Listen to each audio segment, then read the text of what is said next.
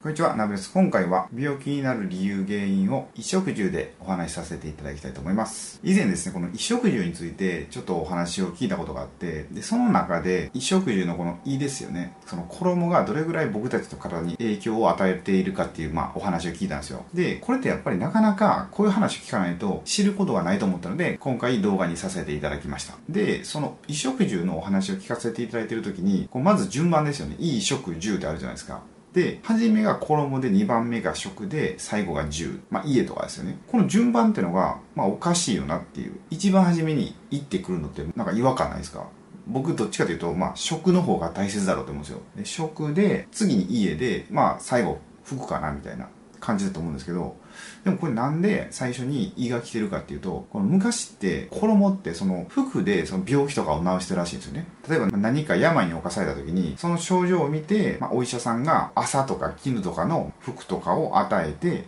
で病気を治してたという時があったんですよ。だからこの胃っていう衣っていうのはもともとこう医者の胃ってあっちの胃やったらしいんですよ。でそれが変わって衣になったっていう。だからそれぐらいこう着るものとかすごい大切ってことですね、まあ、それでも今普通に服買いに行ったらほとんどが化学繊維じゃないですか。河川じゃないですか。だからそれって僕たちの知らないとこですごい体にダメージを受けてるんですよね。なんか体に毒素が入ってくるって普通こう口から入ってくるって大体思うじゃないですか。食べ物とか飲み物とかから。じゃなくて結構ね、この体、皮膚とかから入ってくる方が結構重要だったりするんですよ。これ昔美容師をしてる時に学んだんですけど、この腕からの吸収率を1やとすると、頭皮が3.5倍で、額が6倍、頬が13倍、背中が1.7倍、女性器は50倍、男性器は42倍って感じで、結構こう頭のところら辺がすごい吸収率が高くて、で、まあ僕たちの体の中で一番吸収率が高いのが正規ってことですね。これを考えると、だから僕たちの知らないところですごいいろんな毒素を吸収してるってことなんですよ。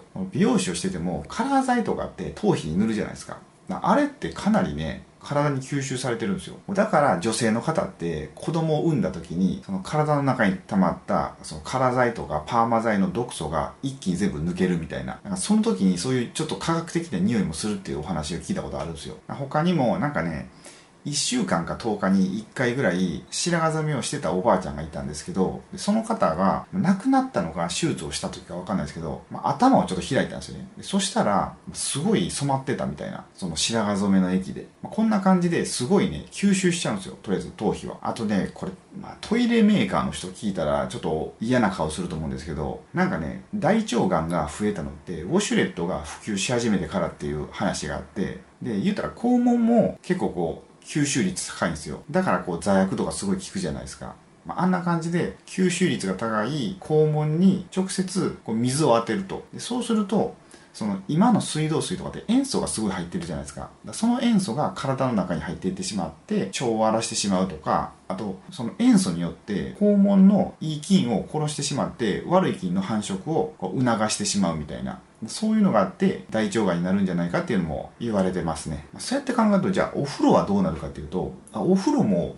普通にお湯張るじゃないですか。で入りますよね。だからその時もすごいね、お風呂の塩素とかを体の中に入れてしまってるんで、かなりダメージを受けてると思うんですよね。だからね、これおすすめなのが、僕もやってるんですけど、お風呂用の浄水器すごい高いんですよ。だからなかなかね、買えないんで、このシャワーの、シャワーヘッドだけを買える浄水器って、まあ、そこそこ安い値段であるんで、で、それにして、そのシャワーヘッドでお湯を溜めると。で、そしたら、綺麗なお湯でお風呂が入れるので、これはね、かなりおすすめなんですよ。僕もね、やり始めたら、なんかね、肌の調子とか良くなったんで、かなりおすすめです。あ、あと、お風呂のことで、こうなんか酒風呂がいいって言われるじゃないですか。あれも、ぜひね、いい日本酒を使ってやってもらいたいんですけど、その、日本酒っていい微生物がいるんで、で、それを体の中に取り入れるっていうこともできるんで、酒風呂も結構おすすめです。で、ちょっとさっきお話した、その、人間の性器ってすごい、まあ、吸収するんですよね。ってことは、下着ってすごい大切だと思うんですよ。でも、基本的に履いてるのって、まあ、河川のもんですよね。なんで、じゃ